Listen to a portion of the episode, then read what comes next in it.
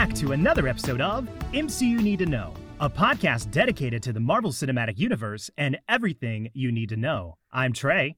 I'm Jude. How you doing, Trey? Well, Jude, I'm excited because today we are joined by a friend of the pod, a theologian, teacher, and the wave upon the sand of our theories. We're delighted to welcome Daniel to the podcast. Welcome, Daniel. Welcome, Daniel. Thank you, guys. I appreciate the intro, and uh, what a flourish. oh, I love that tie-in. That is great. welcome, right. welcome, welcome. Okay, so Trey, Daniel and I have known each other what about was it three, four years now? Three years. Yeah, and it's been a joy getting to know Daniel. And you started listening, I think, during WandaVision, and you were live reacting, you know, to me Yeah. uh, through Facebook Messenger and then over to Discord. And the conversations were so great. I was like, he has to be on.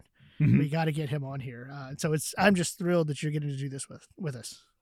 I'm very excited to to be here. It's kind of like I'm a fan. I'm such a fan of, of the show. But what's interesting is um, that I so my relationship with with the MCU is I've read comics my whole life, but I was a DC guy. Mhm. and I was a Batman guy and a Superman guy, and um, my my entree into Marvel movies was the original X Men films, you know, that came out in 2000, Yeah. 2002, and um, I was slow to come to the MCU, and obviously like Avengers was huge, but I wasn't vested in kind of all those movies, but I kind of I kept up with them and watched them and stuff. And when I started working, because that's how I know Jude Mhm. through work. Um, when I, I started working with Jude, we had a lot in common with comic books and fantasy and theology. And I think that was part of the spark of what got me even more into the MCU and discussing mm-hmm. it and really getting getting vested in it. And so what's exciting for me is because I've since moved from that job and moved out of the state. Having this podcast was a way to kind of connect back up more regularly with Jude and exactly what you said. I, I would I would live tweet or live text the episodes to Jude when I was listening, and then he would tell me we're recording now. So I'd say say this, you know, and I'd get shout outs and I'd rewind it and play it for my wife in the car and be like, "That's me," and she's like, "You're a dork." So I was like, "Yes, I am." So I uh, I'm I'm super. I got into it with WandaVision. Went back and listened to some of your black, back catalog and uh, have just. It's been such an engaging experience. The, the the last time I felt like this was when I watched Lost hmm um, when it came out. And I know there's like various perspectives on that, but this really feels like that. It was just the mo- it was the most engaging show to to watch week by week, and there Yeah. was all this Easter egg hunting and theory making, and you know, J- Trey, I I will get into this later, but I I was you know I was critical of the grains of sand and everything, but I had my experience. The part of the reason why I'm critical now, I'm, I'm just reflecting on this, is because when I was watching Lost, I did that Mhm. weekly, and then like you'd have to wait a whole summer for hmm for the next season, and you just spin out of control with your theory, Yeah. and it just forced me to like really do the Occam's razor thing, which is like the most logical, cheapest thing that the showrunners can do is what they're gonna do. Like Yeah. that's just what they're gonna do. And now that's kind of like where I am in terms of watching watching these shows. It's like, nope, doesn't make sense, can't do it, not gonna happen, you know? And I'm just like, nope, nope. So um, I've been inspired, I guess I would say, to to revisit that time in my life and and get get into this again. So thanks for having me. Yeah. No, like all of that is just high compliments and I really appreciate it. And to to speak a little bit more because you mentioned like this is a way for you to reconnect with Jude. This podcast, that's how our I, I hope it's not too far to say our friendship has started. And so I want to say sorry that I called you Thanos in, in regards to the grains of our sand. And I genuinely do appreciate that That was awesome. that back and forth of like keeping us in check. So I Oh man. Yeah. Well, I don't know if you tell you, but I'm not Team Cap. Oh no!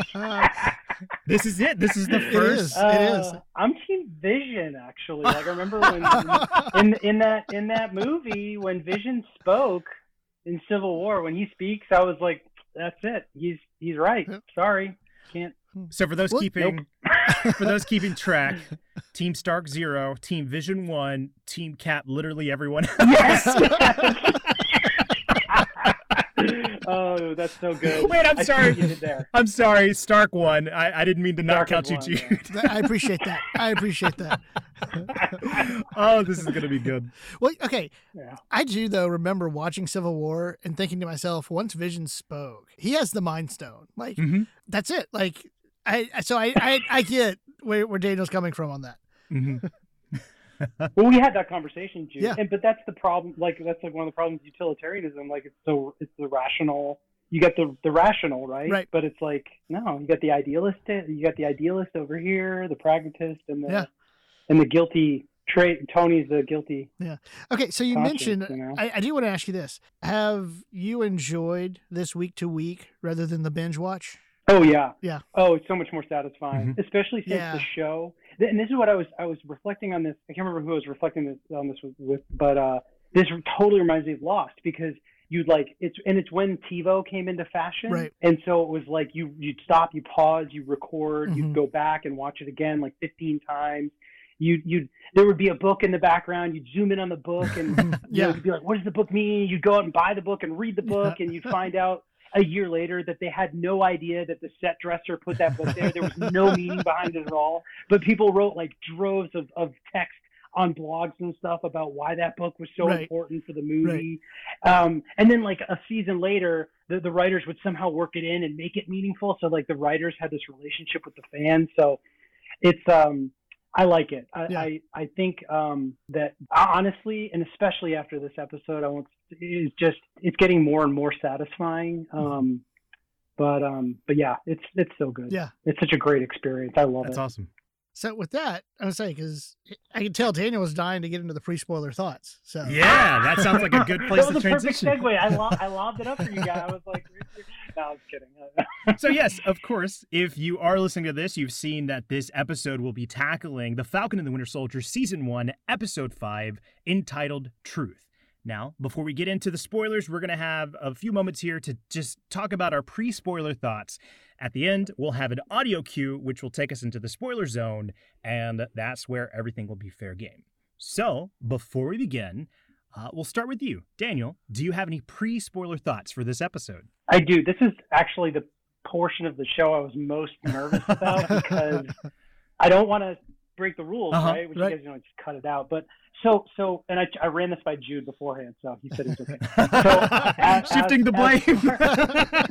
so yeah, so so Trey, if there's anything wrong, you can blame me.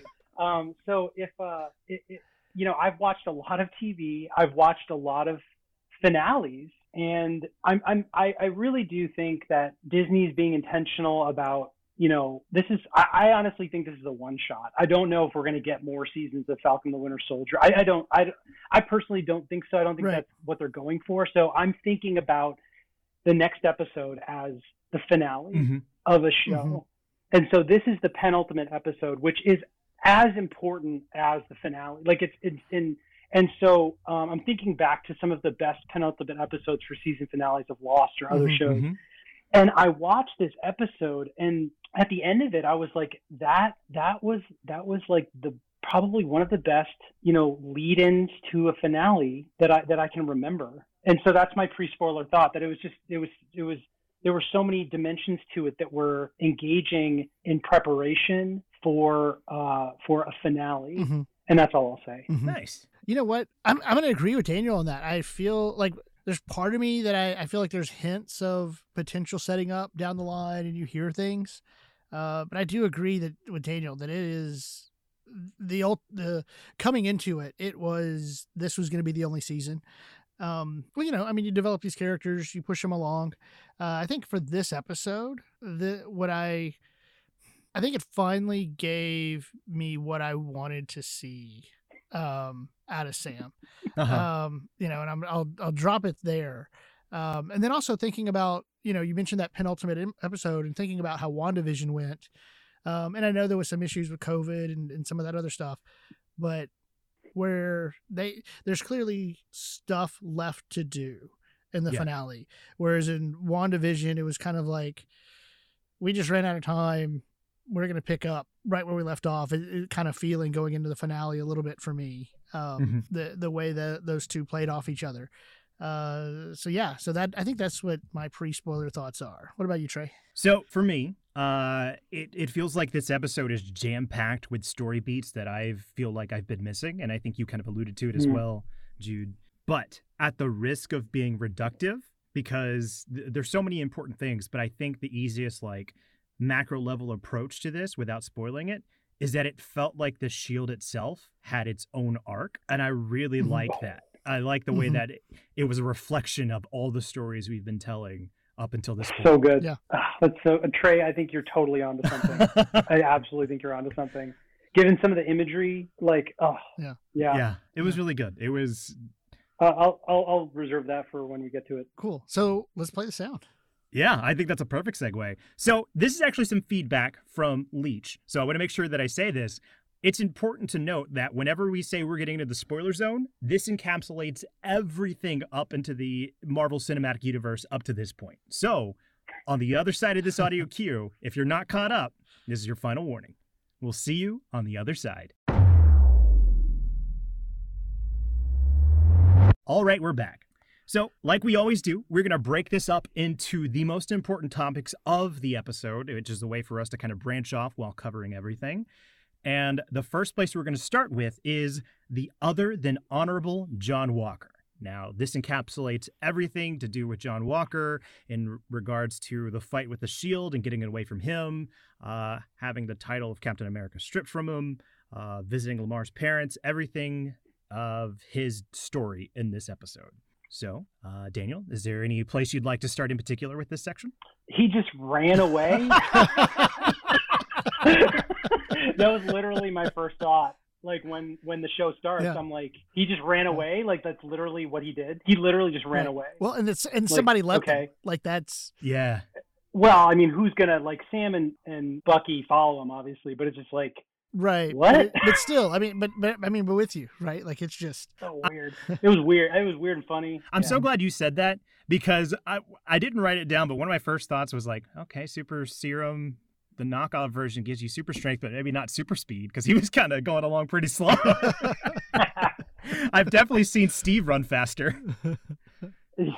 I will say that um, I am ambivalent about this whole. There, there. I mean, the things that like Sam and Bucky do, obviously, and like are are important and and connect with me. But like John Walker himself, and like the Lamar scene with his parents, like Yeah. I connect with the parents and stuff. But like when John Walker is like, he's like, "Meh," I just, I, I don't Mhm. care. Like I don't, and like Jude will like been listening to to Mark Kermode on his podcast as this film critic, and he he he'll say like I just don't care, Yeah. like I don't care about um what happens like when he's like where did I write this? Yeah, it's like when he's he's pacing and he's like I can't remember exactly what he said, but he's like, "What? What did I do? I should have listened." And I'm like, "I just don't care. I don't. I'm Mhm. sorry. I, I don't. I yeah. That's just. I didn't have that that a connection that I had with everything else in this Mhm. episode, Well- and have had with John Walker in the past. right. Is, is, I guess that's my point. Yeah. Well, it's interesting because I I liked how they picked up where they left off in in terms of the weight and feel, like of the gravity of just what just happened. Mhm. Um, I like that they tried to show Walker. I don't know as reflective, maybe like like like, like in other words, he's not just this sociopath.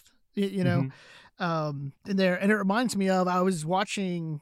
You know, I finished my notes and, and I started watching Cap First Avenger before we started recording, and, and and there was that line of Erskine, the whole you know the the strong man or the man that has power, that that gains power doesn't respect it. Mhm. Um, and it was, and to me, just uh, thinking about Walker, you do kind of. It's almost like he tries or wants to, but can't, but there's something in him that he can't, you know, and, and that's what I I liked that they started off right right away. Totally. It's almost that repeated visual effect of that first time they had the raid in, I believe, Munich or in Germany. And whenever Walker comes out of the house after having the confrontation with a, do you know who I am? Mm-hmm. And everything's kind of got like that hazy feel. That's pre serum. We see he's having that same visual cue again after the serum.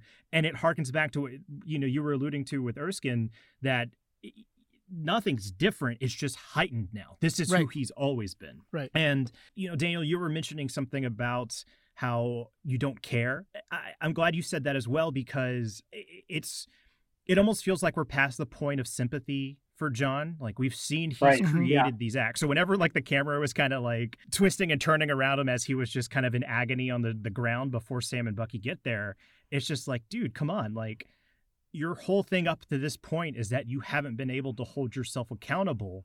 And even skipping Yeah. ahead to the scene with Lamar's parents, he can't reconcile He lies. He can't reconcile the truth with his own actions and so Right. you you can't like buy into it anymore and so it is kind of like that uh, eye rolling like okay whatever and like And, and and you, I thought you were going to skip ahead to the courtroom scene, but it totally tracks. Like there are moments when he totally could have gone the right. I'll say the right way, like the the moral Mhm. way. You know, to say like, you know, in the in the courtroom, you know, he he. um Well, let me start. Like in in in the beginning, he says, you know, are we going to do this? You know, and and he's like, you don't have to do this, and Bucky's like, yeah, we do. Yeah. He doesn't have to fight them, Right. but he does Right. you know and then and then he finds a pretext a pretext like oh this is what it's about it's about the shield it's about getting the shield Mhm. you know and then fast forward to the courtroom um first of all it, i was i was actually profoundly moved by that to a point but like when they zoom in on him and he's delivering his he's saying something he looked exactly like his father i was actually shocked Uh-huh. at how much he looked like Yeah. his father. I didn't know if, if you guys if that resonated with you, but it, it struck me um, that he's got he's kind of got the chops. But then but then he he starts you I start losing him again. He says you beat built me, you know, and, and then he just he he loses he Mm-hmm. loses me. He just like he almost gets that sympathy, but then he lo- he loses me again. Mhm. Um, and then, like you said, Trey, with the, the scene with, with Lamar's parents, the same thing. He's had, he's got an opportunity to kind of turn it around, and he Mhm. doesn't. So interesting. I have okay two things. I liked the "you built me" line, and, and only because it Mm.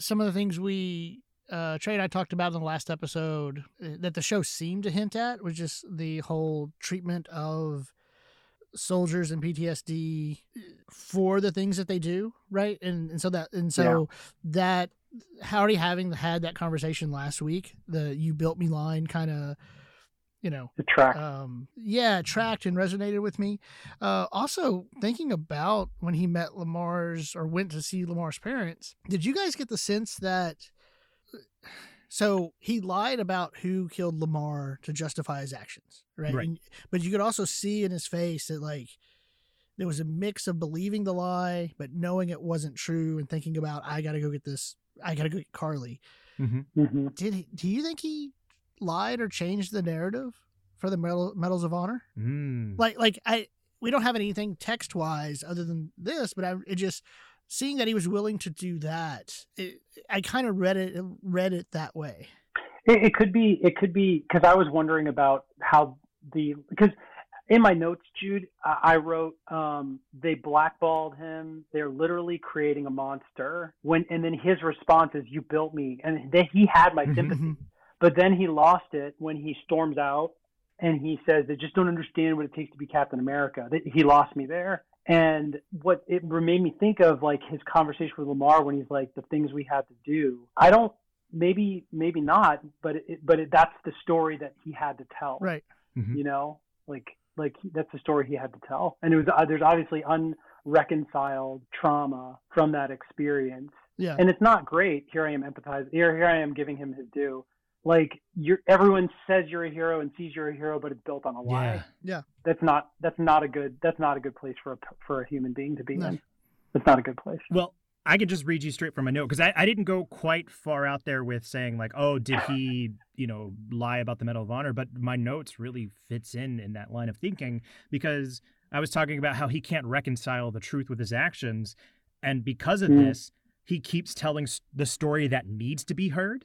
And the Mhm. people closest to him keep helping reassure him and enabling the bad behavior. So it's this cycle of like repeating Yeah. this train wreck that's just continually happening and it's just it's hard to watch and because we we talked about how there's no sympathy for john but it is the scene having the the title of captain america stripped away from him and the, him saying you built me that is the part that i start to feel sympathetic for him and it helps connect to some other things we'll talk about as well but look at the way the government was handling it they Yeah. They stripped him of his his titles. They stripped him of his benefits that were coming after it. And one of the things that stuck out to me was like they said this is retroactive to the month at the start of the month, as if that would make any Yeah. difference. But they're wiping their hands clean. So It's, it's bizarre. yeah, and so it goes in line what you were bringing up last week, Jude. Of you know you're fit to serve, but when it comes time to need the assistance and the care afterwards, you know the moment Right. it's not convenient anymore, just completely stripped away, and that was that was really hard. Yeah. Well, and you could see it throughout the entire episode that he's looking to kill again, Mm-hmm. right? Like Mm. when Bucky and Sam fought him, there was a lot of. eh, I mean, I get it; they're fighting, but you can just tell the moves he was doing. Like there were intentional kill shots. Kill. Yeah.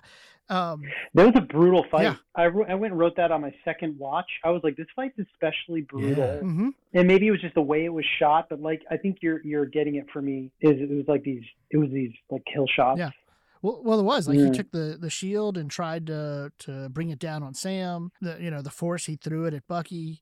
Um, like he he was trying to, you know, Mm-hmm. and and and only bring that up because you go back to you know when we first see him at the beginning of episode two, and Lamar tells him like you can't punch your way out of this, yeah, you know. So so we so they've had you know he's had that streak in him from the very Mhm. beginning. Yeah. just to touch on this fight scene before because we're, we're still in the john walker section but if if we move away from this i, I do want to say i think the thing that struck me the most from this opening scene is i didn't want anybody to have the shield at that moment like it felt like Mhm. after everything that happened in the last episode where john kills the person and it was covered in blood and then seeing everything that they had to do to strip the shield away from john i just it didn't feel worth it to me and i, I think Yeah. there's Mm. there's more cues of that civil war theme in this scene uh, Captain America: Civil War, and it's just Mhm. that to me, as I as I mentioned in the pre-spoiler thoughts of this this arc of the Shield, this is with like the lowest point for me. It's just like, Totally. man, this is so hard.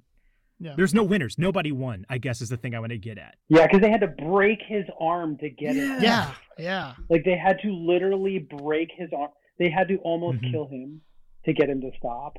Like they did everything they could not to kill Yeah. him. Like it's Yeah. wild. Well, and it was interesting. I don't I don't know if they did this intentionally or not, but when they were removing it, it reminded me of them trying to take the glove off of Thanos. Yeah, You know, Wow. just the Wow. that and, and just to show I think how powerful he was. You know, it took both of them pulling on it and Sam using his thruster. Yeah. man, they continue to have so many creative ways to find. Because uh, in this fight, Sam is the only non-super soldier, but he goes toe to toe because he has that benefit of the the wings, and I Yeah. love that. The creativity has Yeah. been amazing this season. Yeah yeah, dare I say he had guts, Trey? Okay. All right. All right. Come on. oh man. So just to set up another thing within this section, you know, we talked about how uh, the government strips him of his titles. Uh, you know, he's kind of lost and still in that section where he needs somebody to be there for him. And unfortunately, the person who shows up is a new character played by Julia Louis Dreyfus by the name of Val. So this feels like Contessa Valerie De Fontaine. Yeah, you're only you're only allowed to say Val in your head. I don't even think she. I don't even think she pronounces it right. Well, I even the think way. she flubs the line. Well, even you know what? Like I'm I know, I know, because even even when she said it, the look on her face, especially the second time through, it was almost like she didn't even care. Like she didn't care about what what her getting the line right. But I'd have to go back Yeah. and watch Yeah. it to be absolutely sure. But that's the impression well, I got it, it just from her whole demeanor and her face. Yeah, because it felt like her demeanor of her face and the way she said it. It felt like like if I'm going to stay in world, somebody else gave her that, and that's not her actual name. uh-huh. Like it was a chore to say. Yeah, because she's a fantastic actress. Yeah. I mean, she's she's perfect. Yeah. Yeah, I I really love the actress. I don't know if I like the character. Like there was something about it that felt off. And I Yeah. don't know if that's by design of the show cuz clearly we're not supposed to trust them. But there is something there was something about the way that she came into the scene and was like this is my name. You're not going to remember it, but you better remember it. Also, hi. Like she just kept like Yeah. saying so much and not letting anybody say anything. And she just gets, she hands her the card, like without even Yeah, looking at what- her, and then has a super condescending comment, like, "Oh, you married this Firecracker. firecracker of a girl over here," you know? And she's like, "The card's blank. It's like a joke. It's a, it's almost like a Yeah, gag, it's cartoonish. you know?" Um, but but but you know, I mean, this is extra. This is extra extra world. But I, if you if you Google her, Jude could speak to this. But I, I know we you guys generally shy away from that right. kind of stuff. But like, she has mm-hmm. a history in in the in the Marvel. Yeah. Okay. So depending on what they want to, I will go this far with it. Depending on what they want to do with her, they have some options. You know, like she was originally created by Jim Steranko as a love interest for Nick Fury. Oh, um, oh wow!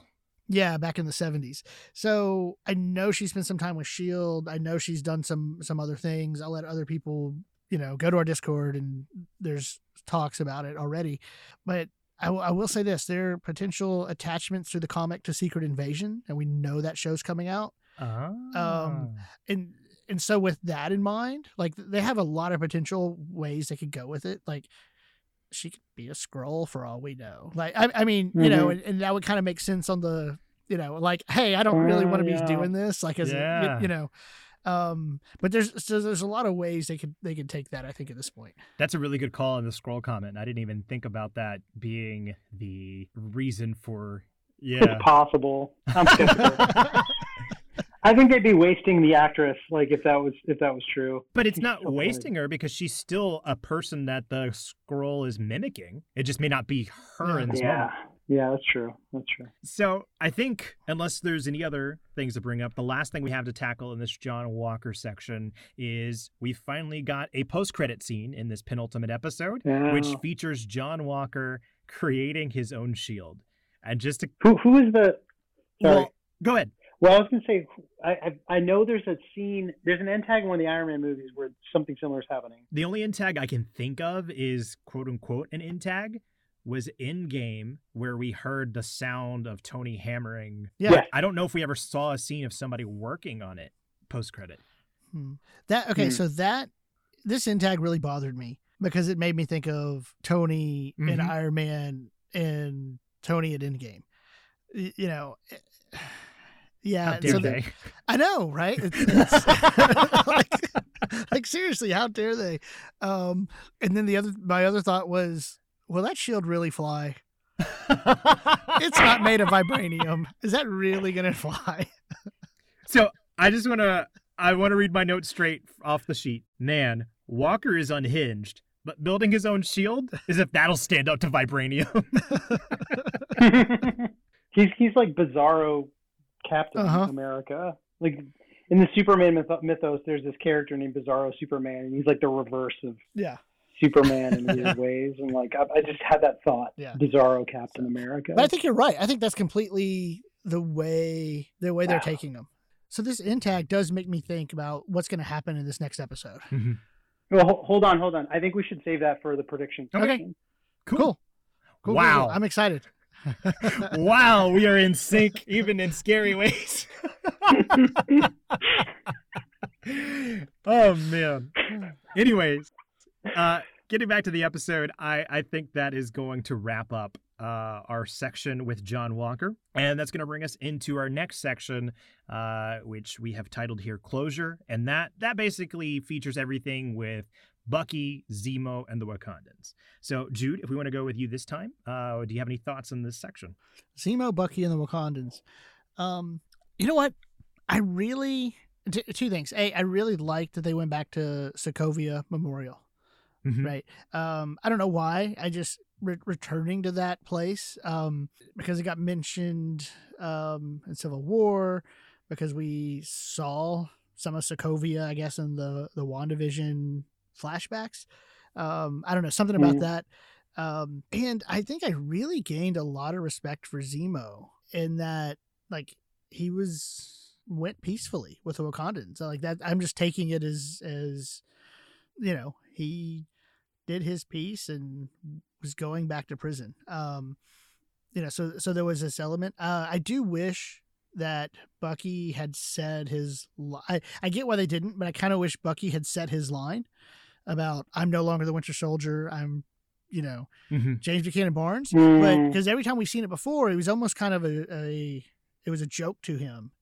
And I thought here would have been a really good place for him to say that though in a meaningful way, you know. Yeah. Um. And so so I I wish they would have done that. I I um I hadn't thought of that, Jude. Um. and I, I have some thoughts about it, but this scene was amazing to me. It was just, it was Mhm. truly amazing, and it, and it, because so many things happen. Um, Zemo, Zemo changes. Um, he's already crossed his name off Yeah. in the book, and he's already decided not to kill Bucky, which is like great. You know? Right. like thanks, you know. But like for Zemo, that's a big Yeah. deal. Zemo was an absolutist. Oh yeah. He is no longer an absolutist. He knows Bucky's coming here to kill him, and Bucky is a killer. And he has already crossed his name off, and he's already telling him, I'm not going to kill you, fully expecting Bucky to kill him. Yeah. And so he's on to a, a road to not redemption, but like change. Mm-hmm. And then Bucky comes and doesn't kill him, which I think Zemo was truly, I think he was surprised. I don't know. I think he was That's how I took it.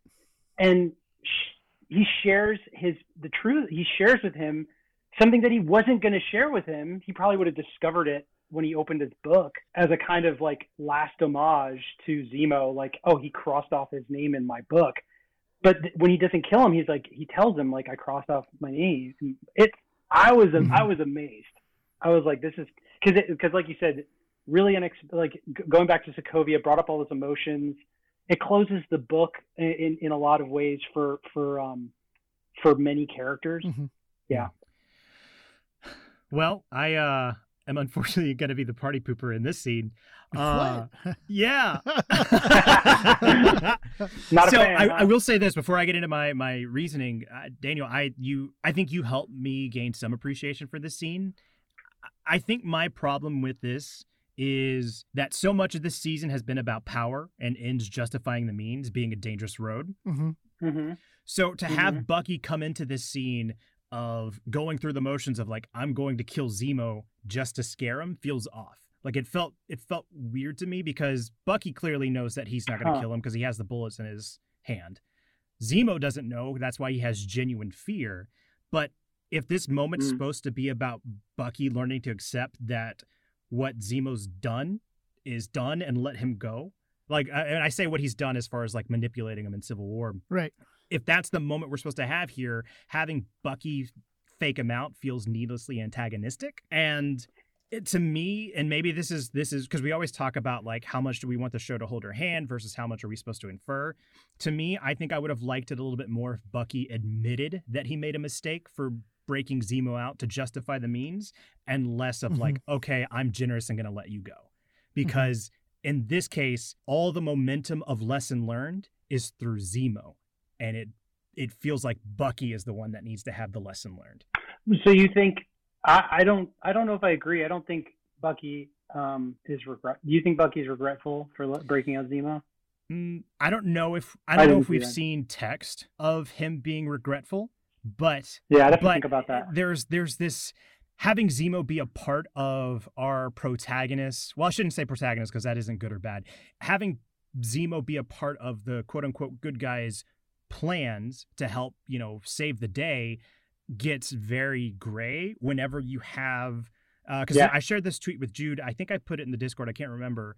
It gets into this weird gray area when Zemo kills Nagel, and they all just keep going along anyway, and they're complicit with it. hmm And so if you don't have like they didn't have Bucky wrestling with whether or not he regrets it, but it does feel like there needed to be some owning up to that moment of what has been the um, what's the word I'm looking for? Uh, consequences of having Zemo out. yeah. Yeah. As you say, I think that's a fair point. I the the thing I would push back on Mhm. was I thought it was just a clever, creative way. Because if Zemo's convinced, you know, Bucky's a killer, Yeah. I think this is a a clear demonstration that hey, I'm no longer a killer. Mhm. Um, Mhm. Ra- I mean, it, it's it's a little bit more forceful um, than just Bucky saying, "I'm not going to kill you." Yeah. Y- y- you, know, and and so it adds a little bit more uh, dramatics to it. And so I so I I don't know. So I- so I do I, I see what you're saying, but I, I don't I think that they still tried to do it because that you know going there with the unloaded gun, um, you know, intentionally. Um, I think they were trying to do that, but but you're you're right. It's a fair point of to say you know they didn't. there was those consequences. You know. Yeah. I'll be honest. And and the the Nag- yeah, go ahead. I'll be honest, I just hate the dancing. No, I'm kidding. You get like an hour of it now. They released the the the, Yeah. the Zemo cut. Um, yeah, uh, I hadn't. It's funny. So like the reason why I thought this was good writing was because of the the shifts in character that happens. It happens. I feel like it happens multiple times in in this one Mhm. scene, and um, I feel like you picked up on this Trey when you talked about you, you. I mean, you all you guys both agreed about it, but like Trey, you're the one brought up about WandaVision, how like she didn't really apologize, and she just kind of like yeah. bye bye, Yeah. you know, and then and then um and then um here, but I, I don't think that Bucky feels bad killing someone who deserves it, Mhm. and um like Nagel, they didn't. That kind of just happened, and they're like Mhm. Yeah. crap, you know. Which it's like how much responsibility they didn't expect him. I don't know. m- Maybe they should have been smarter, but like that dude was pretty bad. Like he was very, very cl- Nagel was very Mhm. clear with them. Like I am going to finish this. I don't care what Right. you you. He basically said you have to put a bullet in my head in order to stop Mhm. me from doing this. Yeah. Well, he You said, know, "I am a and, god." and that this demonstrate how serious Zemo Yeah. was. Yeah. Yeah, I'm a god. Yeah. So it's like, and then and then what I loved about this scene is that it it, it provided a place. It, it was another moment of closure. Um. Oh my gosh. And it and it kind of it maybe it does in an implicit way before. So Sam tells Bucky later. I know this is bringing up something to like help other people Right. find closure and like does he do that for zemo here you know what i mean like i'm just throwing it out there you know is this like is this like a, a like a like a foreshadowing of that advice sam gives him because he's in his book zemo's Yeah. in his book Yeah. Mhm. just Yeah. throwing it out there gotta think about it Yeah. Uh. Well. I, okay. Well, I'm just thinking. Like he didn't. I mean, clearly he didn't have Sam's advice at this point. Mhm. Um. I don't think Right. what he did would count. he's not he's not giving anything to Right.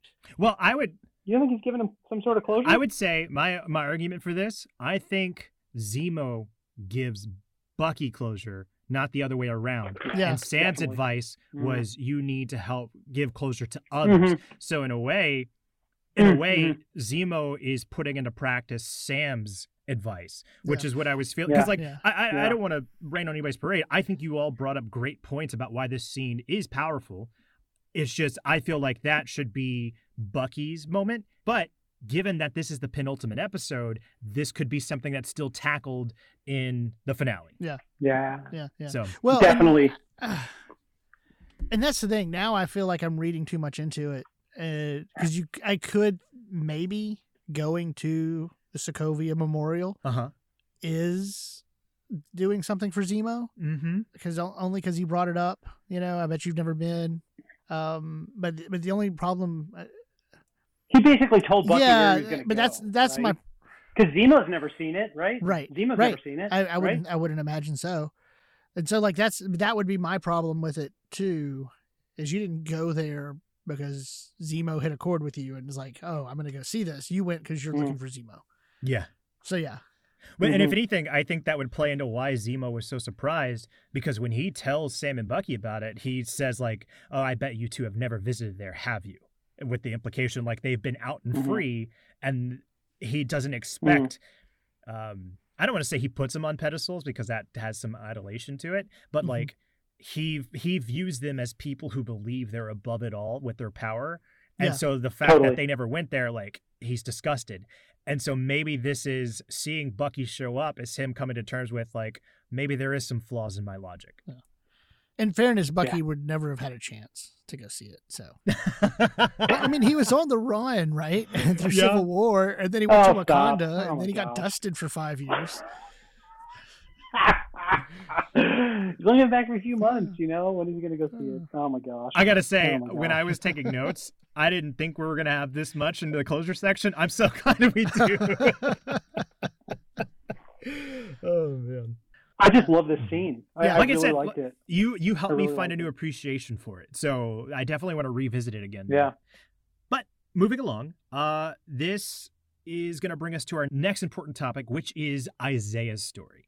So This entails everything with Sam going to visit Isaiah in Baltimore, learning about the um, true history of what happened to him for being a super soldier, why he was imprisoned, and how Isaiah views the idea of a black man being Captain America. So, uh, just to start out this time uh, with me, I, I think the most sobering part of all of this is Isaiah's story mirroring the exact same story for Steve. So we, we, you know, so much of this season we've been making parallels to Steve would have done this, Steve would have done that. This is how these people aren't measuring up to Steve in various ways. Isaiah did the exact same thing we praised Steve for, and he got punished for it. And that was just mm-hmm. really, really hard to settle with. And to, and to set the scene, you know, Captain America, the first Avenger, Steve breaks out Bucky and his uh, troops out of camp because they were just going to get rid of them. They were just going to leave them behind. Right. Isaiah does the same thing here mm-hmm. for the people that were also tested on in his troops, and that's where he became imprisoned. Mm.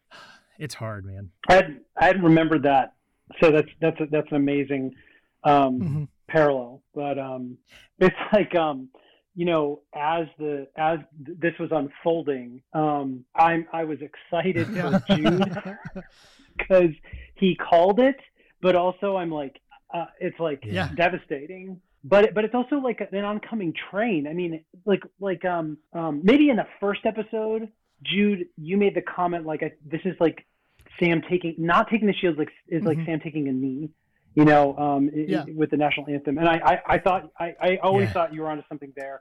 But like after the next couple episodes, it was clear, especially after meeting yeah. Isaiah the first time, that right. this was coming. Like this was coming, and it was going to be bad.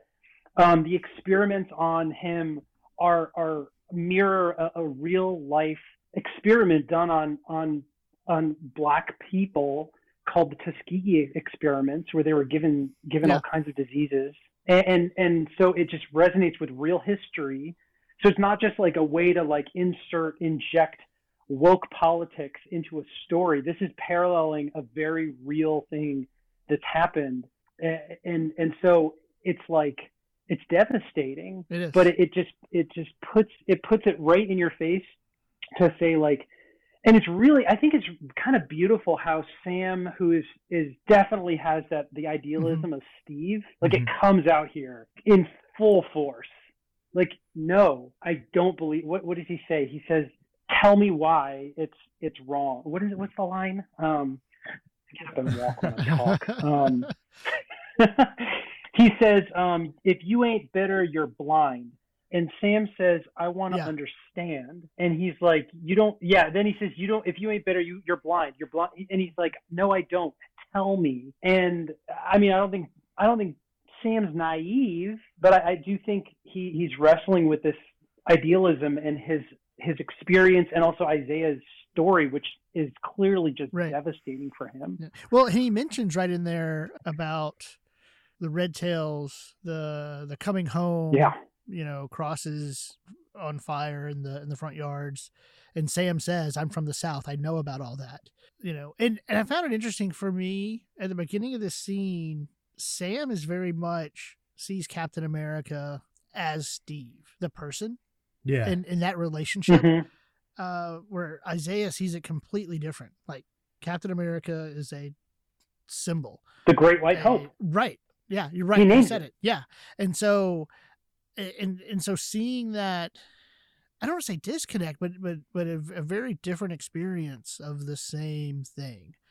And and the two of them, I don't say coming to an understanding, but the two of them are, are having this conversation and Sam being able to to understand, listen, and see what someone else's experience was really that that was something I really appreciated in this scene. Yeah. You know, um, mm. And you're right. He, you know, Isaiah had that line. You know, the three the three lines. The pledge allegiance to that, my brother. Uh, they will never let a black man be Captain America. Even if they did, no self-respecting mm-hmm. black man would ever want to be. You know, which mm-hmm. you know, I we see Sam wrestle with that. You know, when he talks to his sister later in the episode, and even Bucky mention brings it up. Um, and I, I know we'll talk about that a little bit more later. Um, but yeah, I said I said that that that just laid the challenge out. It just it's it's a catch twenty two, and it's a very Right. high bar for Sam because we know it's coming. It's not like he's not going to be Captain America Right. at the end of this series. I mean, unless I don't know, like I mean, that's it's he has to live Mhm. with himself. He has to live with himself if he is going Right. to be Captain America, and that means wrestling with this. One thing I wanted to say, Jude, is the the so you said I hope we get Sam's story, but in, in like an essential part of that is Mhm. Isaiah's story. And you, when when we were originally talking about the, the topics, this was cast as history of Isaiah, and I changed it to Isaiah's story because it made me think of like we're getting Sam's story, but we're No. not really getting Sam's story. We're getting the story that he's a part of because like Sam's young, and you know he doesn't have this tragic back. We know his story. He was raised in New Orleans with his family on his boat, Mhm. and they had struggles, you know. And he talked about, but there's there's no like frozen for 50 years or whatever. It's it's like it, Isaiah's story is his story, and the story of of, of Yeah. racism is his story. So that's where that's where I like it. Just it blew it up for me. It just totally it took what we were expecting and just it just brought all the all the the the, the tensions to surface level and made them Mhm. very clear and and and and then located in Sam as like the one he's like this is I need to deal with this and then the question is Right. does it pay off as going forward whether or not you think that's happened already I think it has but like how that's going to play out in in the final in the final episode hmm um at least for the for the Yeah. public you know You know, I, I, I want to touch on something um, said a, a few minutes ago about it being almost like a catch 22 of, you know, what Sam's supposed to do in this moment. Um, because you're right in that this is, and I, and I always feel like I need to just always say clarity. Clearly, you know, I I can only do my best to speak to these stories that they're telling. Clearly, I haven't experienced this, um, but trying to understand of what what they're going for of clearly that racism and that level of um, at least in Sam's case, the small acts of of microaggression of being denied the bank loan, being profiled with Bucky, like all these Mhm. ways that continuously built up uh, on Sam, um, it is mirrored in Isaiah. And Right. the thing that I walked away from that line, because you you quoted the line about they'll never let a black man be Captain America. The thing I wrote in my notes is you can't blame Isaiah for being as scorned as he is. No. Like how how do you make amends for atrocities on that level done to a singular person, which as bad as it is, is still just one person on the macro level of an entire race that has been treated this way. And it's I, I think Daniel, you mentioned like the he's not Sam's not naive, but another thing I wrote is like how do you hold on to that hope that things can be better, that things are Mhm. different like Sam wants to believe.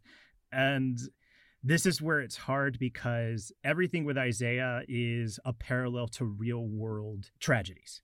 And hmm Mhm. I talk about like the fantasy of Captain America is who we're supposed to be rather than who we are. And that's, I think, what is so sobering is because I don't want that to just be a fantasy, but this show is making us. Let me rephrase. I don't want uh, the idea of who we're supposed to be being this fantasy fantasy of a superpowered person. That's the only way it can come forward, Mhm. and that's what's hard about this because this show is making us, and it's almost like it's grabbing our face, and it's just like, look, this is real, and it's Mhm. tough, man. Trey, do you remember what Sam does when he picks up the shield after taking it from Walker? He wipes the blood off. Yeah. Mhm. yes, Mhm. it was incredible. I was just like, after all that, and after what just happened, like everyone seeing it and videoing it, and him murdering that guy, co- like co- so coldly, and then the first thing Sam does after Bucky throws Bucky throws the shield on the ground and gives him this look that I can only interpret as this is you did this. Yeah. Yes, this is your fault. Like you, if you had just taken the shield, and and I say that because he apologizes Mhm. later. He gives him an actual. He says, "I owe you an apology." Then he says, "I'm sorry." He actually says it after he says, "I owe you an apology." But but like Sam picks up the shield, and the first thing he Mhm. does is wipe off the blood, and that was Mhm. Yeah. so moving to me. But like Trey, you're totally right. It's like if you want this symbol to work, you have to you have to reconcile Mhm. the history Mhm. that we are confronting. You have to, you know, because it's either been whitewashed. It, it's because it's Yeah. been whitewashed up to this point. Well, tracing the Um, shield. Well, and that was the last time in this episode we saw the shield until uh, yeah, the training. But in other words, it was uh, just to kind of echo your point. It was it was blood. Sam was wiping it off. He even brought it to Isaiah, and Isaiah mm-hmm. says, "No, don't take that out." Mm-hmm. Um, and so talking about reconciling the history of what that shield represents, you know, it's we, the last time we see it is bloody. Then we're given, you know, Isaiah's story. Yeah. Uh, before we even see it again. Mm-hmm. And and we see it in a situation where Sam is is not necessarily good with it, right? Like he he's kind of trying to figure it out. Mm-hmm. I'll, I'll, say Jude too that that what's what's fascinating. So Sam is. I, I think Sam is. The first thing I thought of was like that's exactly what Steve would do. Like Steve would go and give the shield mm-hmm. to the rightful person that he mm-hmm. believes is Captain America. She's like, Isaiah is Captain America. I need to give him the shield. And mm-hmm. Isaiah's like, no, yeah. put that away. Mm-hmm. I'm not taking that. And he, he's like, I'm not taking it because of all this, all this stuff. There's too much pain. I've been erased. Mm-hmm. Leave me be. And, and, and it's, it's hard and it, it puts a lot on Sam, but like, it's too, I don't, I don't know. I don't. I've, I'm beyond my element as a white man um, yeah. to be able to articulate this. Uh, but it's it's to me it's mm-hmm. profoundly mm-hmm. moving to witness, um, and certainly yeah. something that I needed to hear. I'm so glad you brought up the idea of Isaiah talking about being erased. Like, I mean, he had they declared him dead like that was the only way that he could continue to get him out. Yeah, is to be uh-huh. declared uh-huh. dead. And even when Sam wants to help him, he's like, "I've got connections now. I can I can fix this." And he says, "You know." Yeah, we need to tell. I wrote the quote. He says, uh, "We got to tell someone. We got to do something." I tried to note the places where I thought Sam was being very much like Steve, or like uh-huh. carried uh-huh. that kind of optimism that like that like not to say that Sam's like uh-huh. exactly like Steve, but he's like got yeah. that character that virtuous character and that's like that's one of those examples. Like yeah. he's like we got to tell somebody. Mm-hmm. we got to do something you know and and and continue no, no, no, no, sorry. No that was glad I'm, I'm, I'm, glad you brought that up. You know the, the only thing that i was going to say is to wrap up that entire point is to draw this parallel because I, i've been trying to stay away from this because this is important to keep it focused on isaiah and sam.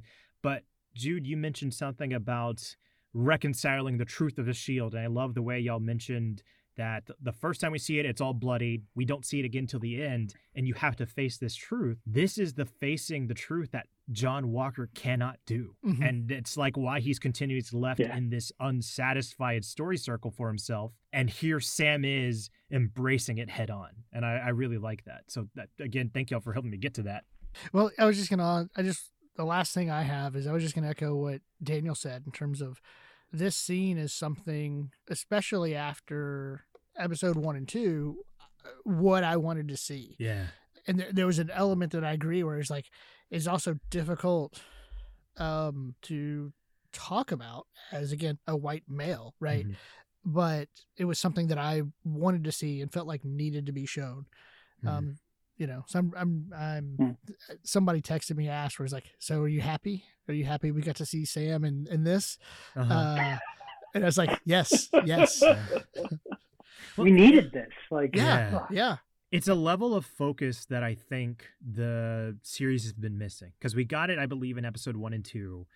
Three and four felt like it meandered a little bit to me. Like it was fun, but the to me, would another thing that I learned is the beauty of these Disney Plus shows is that we can slow down for stuff like this. And so I'd rather spend more time uh, learning uh, more about these characters and more about the histories and touching on subjects like this than, you know, Zemo dance scenes. you really It was like five seconds. You really hate that dance scene. Jeez. That it's the embodiment okay, of everything. Anyway, so t- two points, Trey. One, I don't know if you can have this moment without everything that's preceded it. So it's like it's taken as a whole. This works so beautifully because mm-hmm. we've been building to it, right? And we've ex- we're we're expecting it. Mm-hmm. Yeah, they set us up for this. They were like they're setting us up for a big character development of Sam because it's gonna the, the show. I mean, spoiler, right? Like he's gonna be cast, uh-huh. right? I mean that's that's the idea. The other point I was gonna make is um, was about the, the not pacing, but like what you said to slow down and develop these characters. I was amazed by how this my experience of watching this episode was was was jarring because at the end of this scene, I wrote um, where did I write this? I can't even remember. It was like I looked at the clock on the on the the, the counter and I was Yeah. like, it's only Mhm. halfway over. How have they done so much? And they're only halfway done. This and I it, it kept repeating in my head. Mhm. This feels like a finale because they're like they're they're doing all these huge things, and um, that's what I wanted to say. So like so yeah, you don't have to respond.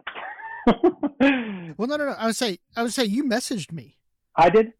Yeah, you messaged me when you were watching it uh, this morning. But but I mean, you messaged me that point. Yeah. Right. That like you message me. There's 30 minutes left, and they're just now leaving.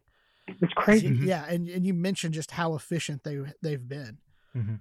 in this episode. Yeah. Yes. I I'm going to use to to jump off of that point, Daniel.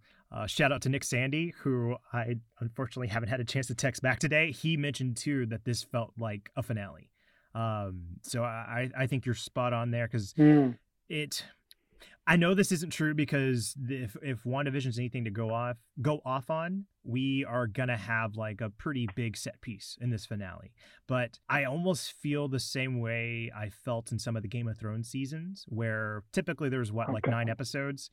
Mhm. Episode eight was Yeah. always like the biggest one. It was the And- ba- it was the battle. They set it up that way. Yeah. yeah. and episode nine was your cool down, breathe, like let everything kind of settle. Fallout. And that's what like it almost feels like we're building up to it. Like we got so many cathartic moments, but I know that this isn't where it's ending yet. Yeah. Yeah. Well, uh I think I think it's good. to- I think we can move on. we are going to go ahead and move on to our next important topic, uh, which is the therapeutic boating. So this entails everything uh, with Sam and his sister working on the boat, Sam and Bucky, the whole community getting together, um, uh, basically all the thematic resonance that this boat has to the story we've been seeing played out so far. So Daniel, if we want to start with you, uh, let's go around. Where would you like to start? Um, Sam, I mean Bucky and Sarah flirting was fantastic, Uh, and it happened right when they like it. Literally, I saw it happen. I, I it makes me wonder if the actors like it was just it was so it was so well done. It Yeah. was hilarious. Yeah. So I know some people don't. Some people might not like. It might not click with them. Um, but it was just I just was utterly delighted. And then there was the the kind of obligatory brother comment. And and Bucky just walks away. He's like, "Yup, okay." like, like when he's like, "I'll feed you the fish" or something. That was so good. Mhm. I love a great montage, and we we got several of those in this episode. I'm a big sucker for for good montages with the music, Mhm.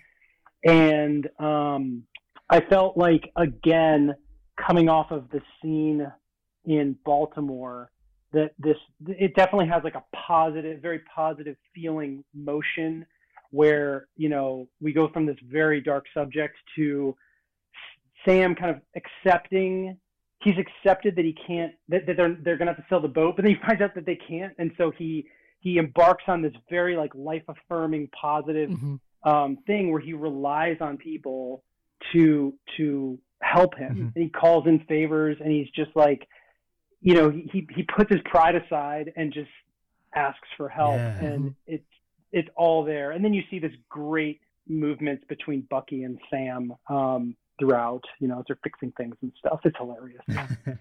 Yeah. So okay, so there was two moments in there. One, uh, I sort of expected to see Steve and not Bucky because they didn't. Hmm. I don't know why. Like it doesn't make sense that that would happen since you know Steve's dead. Um, but but when Bucky pulled the the stuff off the truck, like in my head, I was like, oh, is that going to be Hmm. Steve? Um, but no, the and then they had one shot where I think it was Sean that has at, at work that has this theory that we might end up with two caps like Mhm. both of them end up with a shield.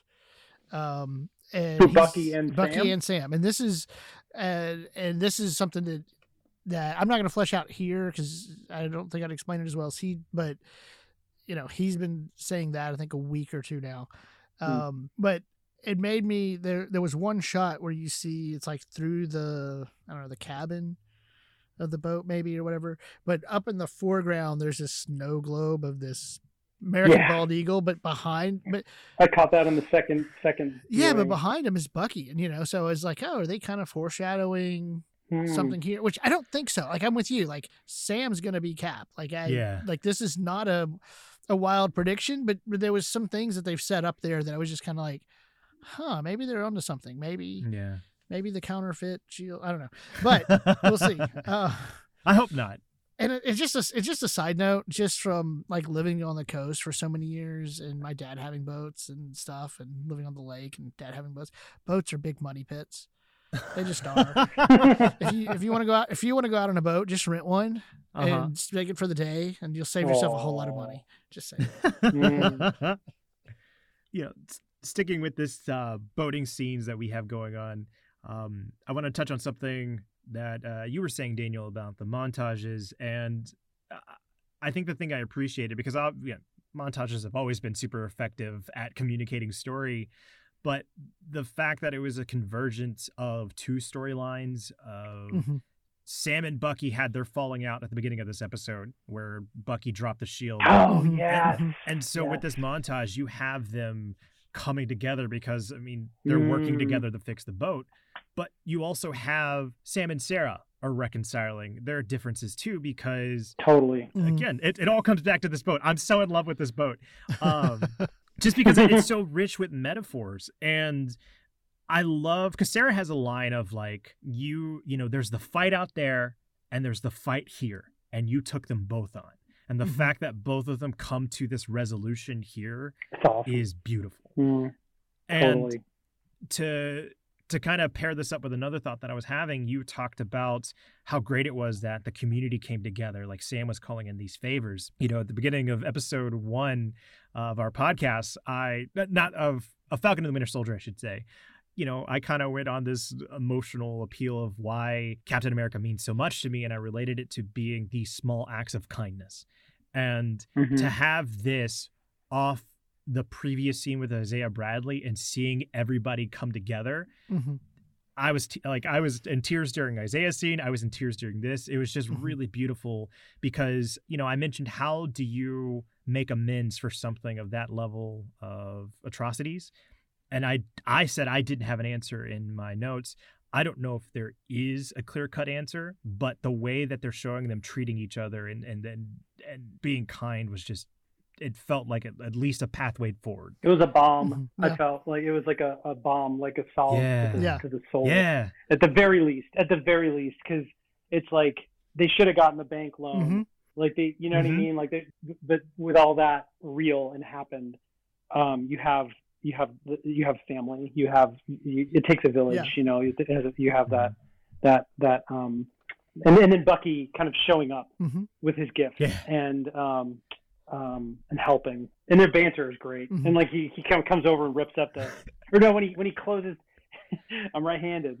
Yes, yes. it doesn't always occur to me to use my my metal. well, yeah. Okay, so there's that. It's the thing Sam was working on. He ripped it off. Um, you know, but even the just the way you know, uh, Bucky kind of fished for a place to stay. Oh, I'm gonna catch a plane now, and there says, "Oh, you're gonna, you know, you're gonna set it up like that." Um, I don't know. I, I think it was a really because it was something that we mentioned before. Um, we haven't seen these two together a lot Right. right and and so some of that banter in the beginning while it was fun just felt i don't know odd to me whereas this one felt much more normal. Uh this felt like like a- more organic, yeah. more organic like you're saying but it- it's much more about them kind of finding their place and coming together right? Mhm. um whereas the other uh, the others were supposed to be antagonistic but it it didn't come across as that. It came across as more playful Mhm. Mhm. you know and and so i i really enjoyed um that elements of the the montage as well Mhm. Well, it's because it's it's the the um, the context for the banter where where it didn't feel like it set right was in the heat of the battle, but because they slowed Mm. things down and had them get to have fun here, that's where it just started to feel more natural, and it felt more like a sibling relationship between them two. Mhm. Yeah. Um, this is skipping ahead a little bit, but whenever they kind of like, hey, Bucky's like, hey, I'll be around if you need me, and they're kind of walking away, and it's like we're we're partners, co-workers, and like they just kept Yeah. having that So back and forth, like that mutual friend who's gone. yeah, it just that So felt more amicable. And well, then he like smiles. that was really good. You, you don't see Sebastian Stan smile very Uh-huh. often. Mhm. Um, he smiles as he walks Yeah. away. Yeah. But I know it's getting ahead. All right, so you know what? We we're gonna make a slight change here in the outline. We're gonna move up ahead a, a, a topic we had later, just because it fits naturally here with some of the montages we've been having. So this next important topic we're gonna tackle is Sam's training. Now this involves everything with you know Sam and Bucky having their conversation about the shield, training with the shield as well between the two of them, and Sam on his own. Um, you know, basically that whole last section of Sam maybe coming to terms with being Captain America.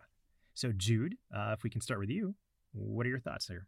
I liked, and I and already briefly mentioned it. I liked how in the beginning they were, uh, uh, well, as they were training together, you could see Sam. He wasn't as comfortable catching it as Bucky was. You know, Uh-huh. Mm. you could see it was Mm. like, okay, this isn't. oh, I guess what I liked about it is it showed that difference of having that serum, I guess, and Sam didn't. Yeah. Uh, but this is still something that he could do. It's going to Yeah. be terrifying. Oh, having- have a shield barreling towards Oh, you. one of them when it when he missed, I was like, it will kill when, you. when he missed and dodged it, I was like that that had to break through the wall into the house. I Like, was so waiting to hear the glass Yeah, shattering. I know. Jeez. Yeah, so like that that was one of the things I, I really liked. I thought that was a nice touch of really seeing him struggle and have to to to work for it and seeing that he you know to show how much he wanted this. Uh huh. Most definitely. So I, I, there, there were two, two moments. I might want to leave this for Trey, but like I wrote in my notes, kids playing with Yeah. the shield when Bucky wakes up. Um, you know, holy crap, Trey must be so jealous. This is the best. that's what I wrote because they're like, they're playing with the shield. Like that's awesome. Yeah. I mean, I just like, That's one of those scenes where you know they're quote unquote acting. That was probably like so cool for those kids to get to like Uh-huh. play with the prop. So I guess you're right. Yeah, that's what I was thinking. Yeah, but but it's also that's bookended at the end of that Mhm. scene. Oh, not the scene, the end of that whole like movement of the episode where Sam is holding the shield and his nephew touches the shield and traces the Uh-huh. star, and Sam is looking down on him, smiling. That wrecked me. And both times that I watched Mhm. it, I choked Yeah. up Yeah. and, and felt like the feels hardcore. And so I feel like the, that like like and that help, like helps me c- connects with your your your your perspective Trey on the whole Mhm. episode about the the shield itself being the character that that that's just a, a pointed way to end um to end that moment you know where Sam is holding Yeah. the shield and his nephew's touch it was It's beautiful very it beautiful. was beautiful And um and just to kind of touch on some of the notes I had, I mean you're you're completely right of me thinking like that was so cool for the kids. but you know, there's to these kids, they're they're still very young and they have a lot left to learn. And I think we even touched on a little bit of how in comparison to Isaiah, Sam is young and he's kind of learning it with this history Yeah. in the context of everything. So with these kids, I thought not only is it beautiful to see that joy come out of them playing with it, look at the way the kid was holding the shield. It was pure defensive. Like he wasn't doing he Mhm. wasn't it wasn't the aggressive way that we've seen the shield being used this Mhm. entire season. And there was something beautiful about that because I think there is a representation of the optimism and almost a little bit of the naivety in those kids. Mm. Um, and I think that's like there's a there's a perfect crossroad there of Captain America because we saw whenever Sam was talking to Karli, she called him either optimistic or naive, and Sam said, "Can I be a little bit of both?" Mm-hmm. In Mhm. Endgame, uh, whenever Steve and Natasha were talking, Sam men- I mean uh, Steve mentions that he saw whales in um, the The Hudson, Hudson. Yeah. and uh, Natasha says, "Oh, I hate when you're hopelessly optimistic or something like that."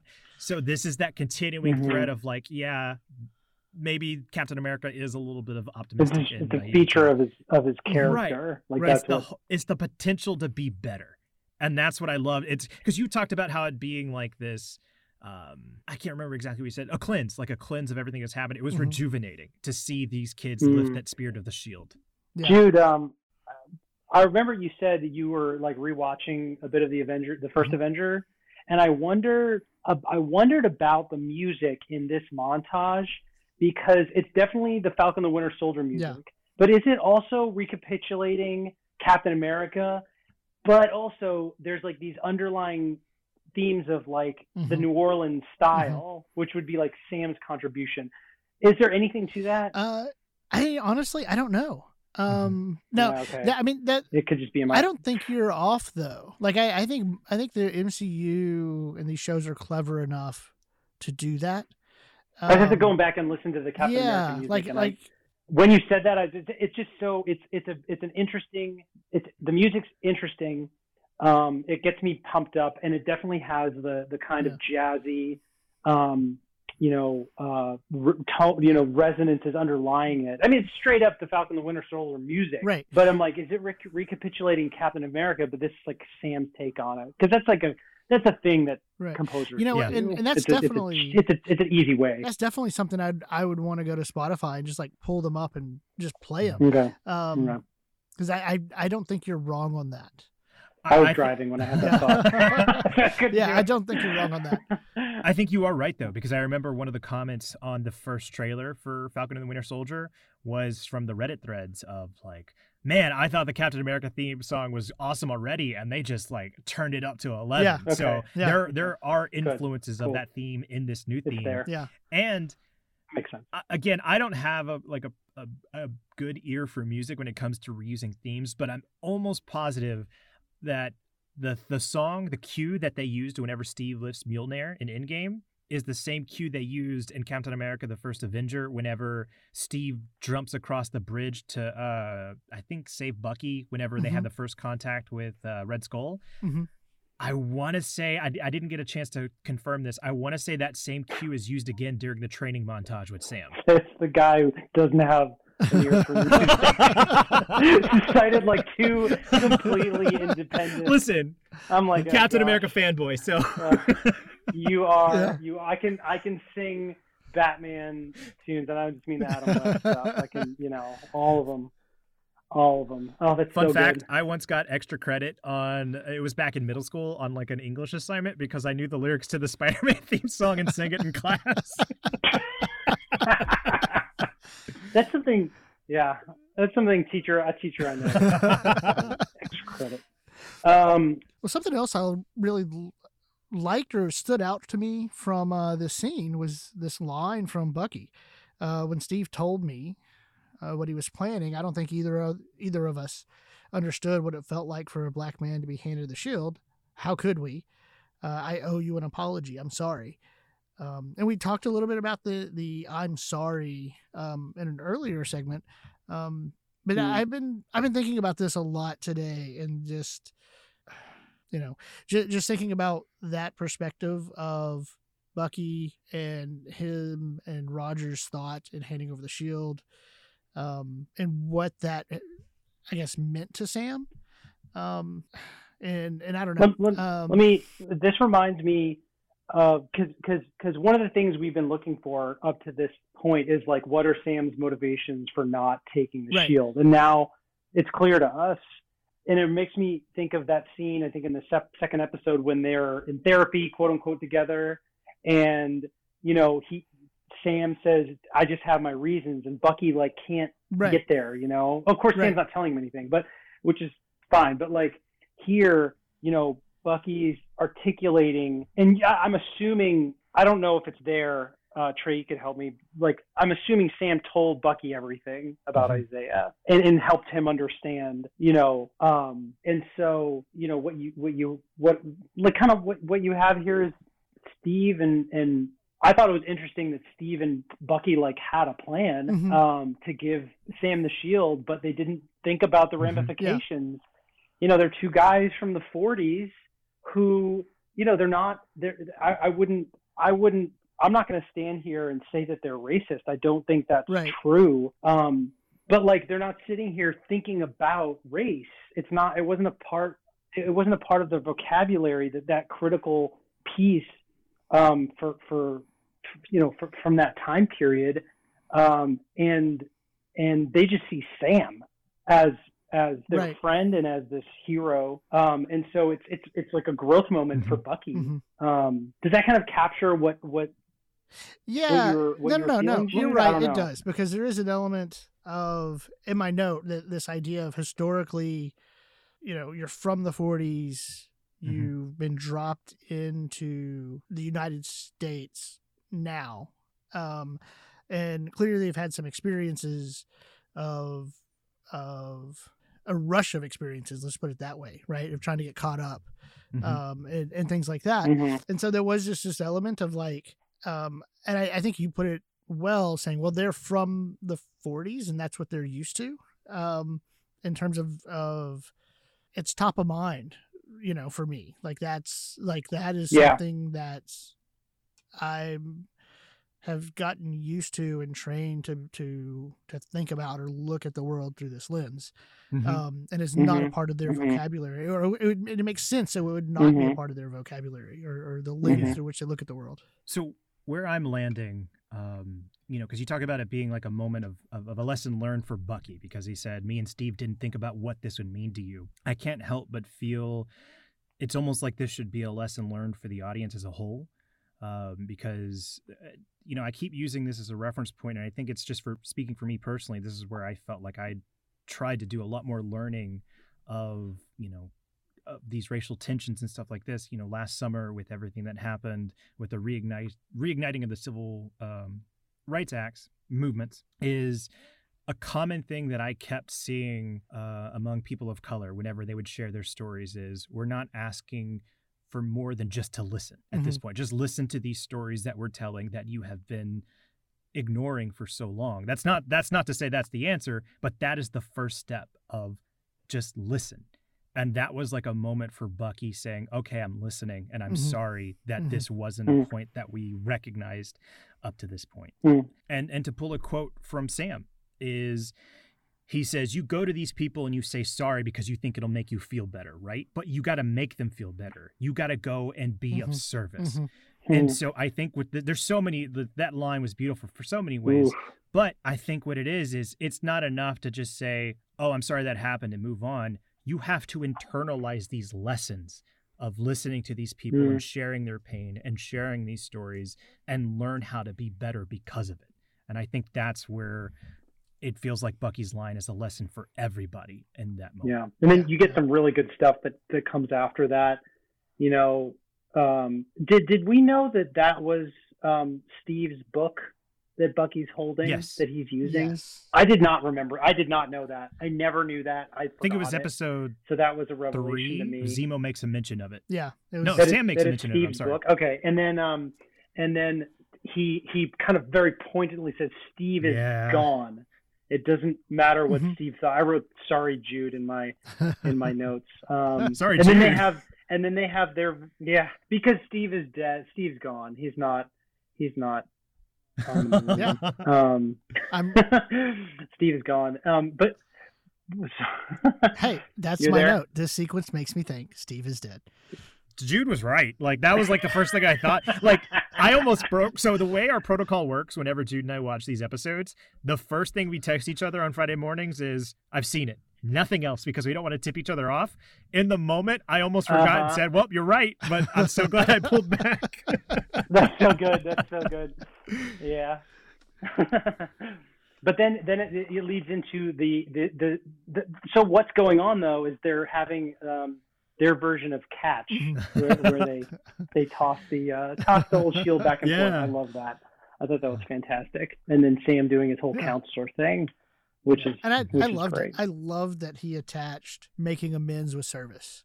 Um, yeah. you know well and okay two things i love that he did that but i also loved it, it just and trey and i talked about it and i think daniel and i talked about it uh, you know clearly off pod but just the treatment of therapy um and knowing how important therapy is uh, that i that i believe it is and and not wanting to see those tropes again Yeah. um and Mm. the way Bucky's last therapy session ended and it just and I just I didn't Mhm. I didn't like a lot of that but to have a genuine moment of therapy so to speak here um was something I really really glad that they added. The the way the way I'm interpreting it, what I hear Jude too is um so like the scenes where he's actually in therapy, which I I, I like them, but but I I remember listening to the pod and recognizing the critique that like when when the when actual therapy is used to further a story or for comedic purposes or whatever, you're walking Mhm. a Yeah. fine line. But when you see organically in a scene, right? There, like he's doing his counselor thing. Like he is. Yeah. lit- That's a tool, you know. When he's he's get Yeah. that's real and it's effective. That's what I saw. That's that's kind of what I Mhm. what I Mhm. hear there. I guess. It, it is really rocky the way they incorporated some of the therapy into this, but um, I'm glad you brought that up, Daniel. It is it it feels. I want to say much more impactful, but I think that might be the sins of their own doing of the bickering back and forth. But it Mhm. feels more impactful to see Yeah. that like they get to this point where Sam is being there to counsel him. Yeah. Mhm. It's not to say he's his counselor. It's just he's Right. his True. friend. Right. Yeah. But um, that logic happened. Then he says, Yeah. "Do the work, do it." Mhm. Still good. So one thing I'm I'm cycling back a little bit, but I left it here because it did feel feel like it was uh, playing into the entirety of Sam kind of making that I'll say unspoken resolution. We haven't had confirmation yet, but you know, training and practicing with the shield to be Captain America. You know, he has the line where he says, "What would be the point of all the pain and sacrifices if I wasn't willing to keep fighting?" And again, I talked about how much I love the boat and it's being these converging of points it Sarah realizing that she doesn't want to sell the boat felt like it became a symbol of that idea of erasure. Uh, again, that comes off the the the back of everything Mm. with Isaiah Bradley and him flat flat out saying I was erased. And Sam's first instinct whenever Isaiah says that is like we got to fix this, you know. On a sm- super smaller scale, they're here with the boat, and Sam's first instinct was, "We got to tr- treasure this boat. We got to save it." Mhm. And so I like that we've come almost full circle to this point where, you know, Sam mentions that some fights are worth fighting for. And it is, again, that convergence of on the home front and the large front of being Captain America. And Mhm. it was, if we don't, Mhm. if we don't get any more scenes with the boat, this feels like a beautiful closure I, scene. Trey, and that I had that quote written down. I didn't realize it until after. Um, and I wrote in all caps, "Oh my goodness, that sounds like the Cap we know." Yeah. There's another example. He's another back. example of of of like him not he's not changing. No. It's just it's coming out. You know, it's coming out. We knew it was there. It's and it's not he's not Steve Rogers. He's he's Sam Wilson and he is that's he's got the character. Mhm. He's got that that persona. You know, that is that is his own unique version of it. Yeah. He he is who he's always needed to be.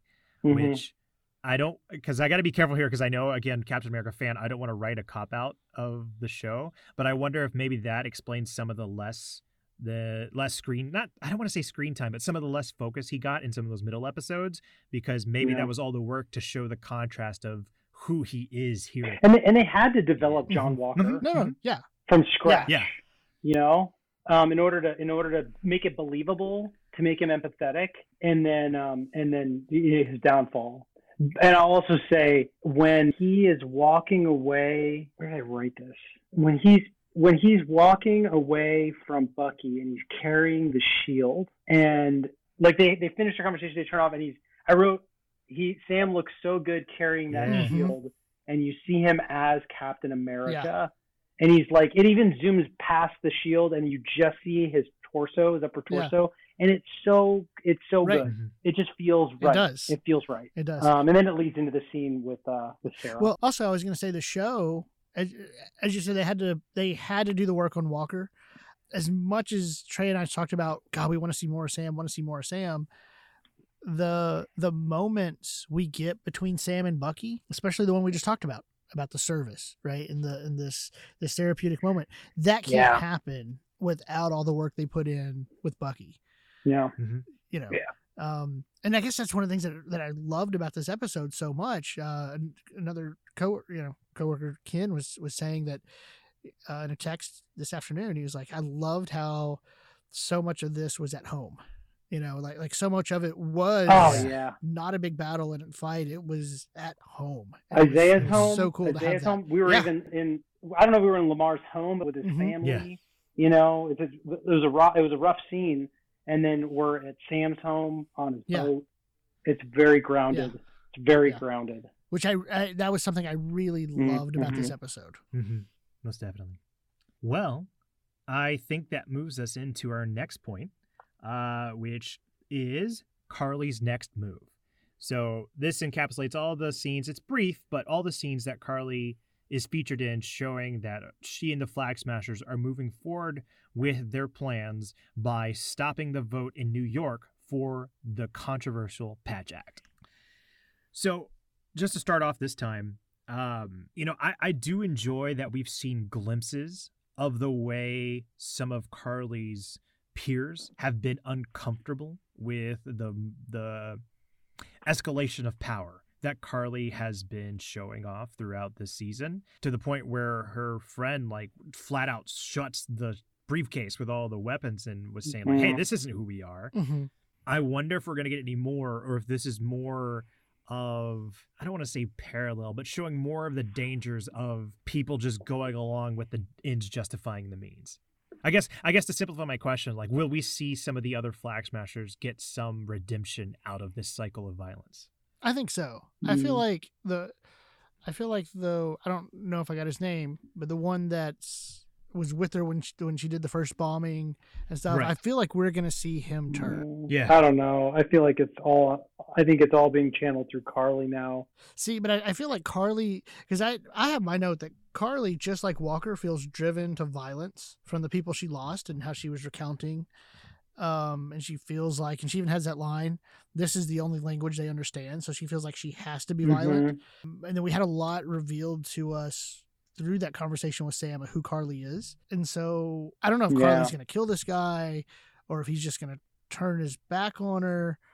But but I feel like she is going to push him to a point that he's like I can't go this this th- that far. You, you know what we to this point, up to this point, have we known really what the Patch Act involves, or is it just more kind of they're just more like stark about because it's brutal, like I don't like they have troops ready to round up refugees and forcibly move them into shoddily set up refugee camps in people's home countries. Uh-huh. Like that's the equivalent of like all the people who are like refugees from Syria being forcibly moved by troops back to their quote own countries, which they've been driven out of because of right. you know ethnic cleansing or whatever. And and my point in bringing all this up is this is a really this is not a good law. And and is there some justification to her her not only her cause but her m- methods because she's not she's not she's not brutally like I don't know. No, no, I, I, I completely see where you're going with this because, like, it is. th- There's an element of her cause isn't bad, her cause isn't Mhm. wrong, and like they could make this show, start to finish, focusing on her in such a way that we wouldn't be questioning any of the violence Mm. that she's doing. You know what I mean? Like, Mhm. and not in a weird like, mm, like Breaking Bad. We're following, you know, Walter White or Dexter kind of way, but in a way where like, no, this is legit. Like you're fighting for your life. Yeah. You, you know. Mhm. Um. And and so I think that's part of the part of the struggle. I also don't think I'd unlike Walker, who is fighting for supremacy, plain and simple. Um, Karli, while there's elements that that are that you could see are seeking supremacy, I, I think the more basic drive is recognition or equality. It's so like if Mhm. they were invited to the table and given a given a voice and an account and, and an accounting, she, they, they I do not think they'd be resorting to these methods. Right. I don't. And Right. so I don't think she's I don't think that she is baldly seeking supremacy. I think yeah, I, I just it's I'm getting up in the idea space. I just um it's something that occurred to me as I was trying to suss out all the different manifestations of power Mhm. in the show and what my my my revelation was maybe not maybe Karli's not not just just in her cause but also in her methods. Right. And I I don't, I don't know. think you're wrong on that actually. And I Mm. just because it's one of those things that we it's one of those things that they've told us a lot of stuff they haven't really showed us. Mm-hmm. Yeah. I- I- You You know, mean about the refugees Yeah. about their Yeah. plight? yeah, Yeah. and Yeah. and so Because I I mean, uh, the flip side is she's a terrorist. What are you saying? What are you talking well, about? Well, and that that What are you that line about? came up right, like where they said she's a terrorist, and she says, or some call us revolutionaries. Mm-hmm. You know, Mhm. Like she, um, she's only blown up. What's so the yeah. bad thing she did? They they blew up a GRC fact, like Right. like a GRC with with people in it who were not combatants. Right. Right. Right. They She weren't. killed They killed Lemar, but that was an accident. I it, I will.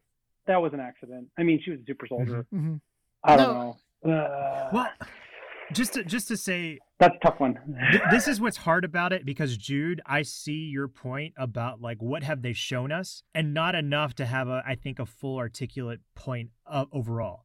But Daniel, to your point as well, that's the whole point of the show, right?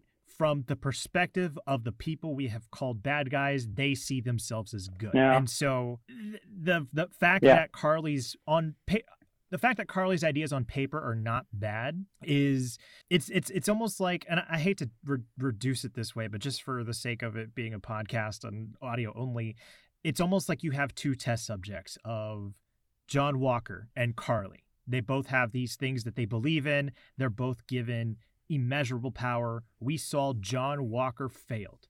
He fell and corrupted to it. Mhm. Sam is in the middle of both of these people who is holding on to this optimistic idea that you can be brought back. Again, John failed. This this this hinge of this last episode is going to be see whether or not Karli can come back from that point before things are Yeah. too far gone. And so But can Sam do it in a way that's not an erasure or or bald supremacy? Like, Right. is it? Because that's what I think is the essence of Sam's position is that he does it in a way that's not I'm more powerful than you, Yeah. and that's all that matters. It's it's recognition. I see Yeah. you. I see you. Yeah. Well, and that's the thing though, and if and if you don't bring you, the show creators, if they can't find a way to bring Karli back or Sam can't, however you want to put it, Yeah. then Zemo's right. But even Zemo doesn't Yeah. think he's right, Right. anymore. Yeah. You know, like Zemo, Zemo's been Zemo, Zemo's, you know, given into his his uh, he's changed Mhm.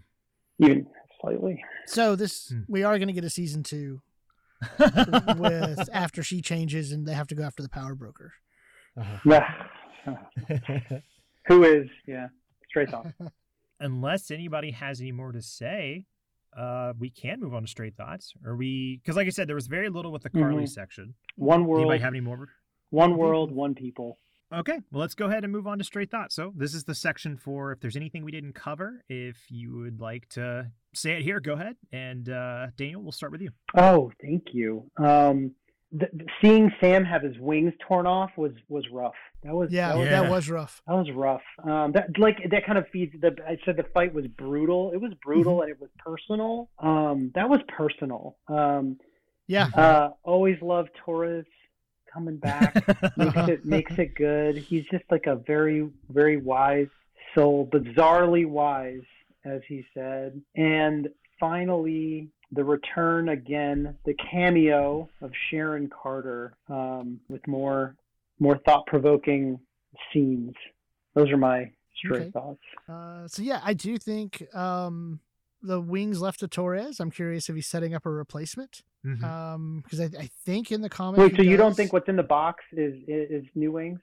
It's not that I don't think he's new wings, but I think like the mantle Okay. of Falcon went to a Torres. Uh. Oh, oh, I understand now. Um, Okay. yeah, yeah.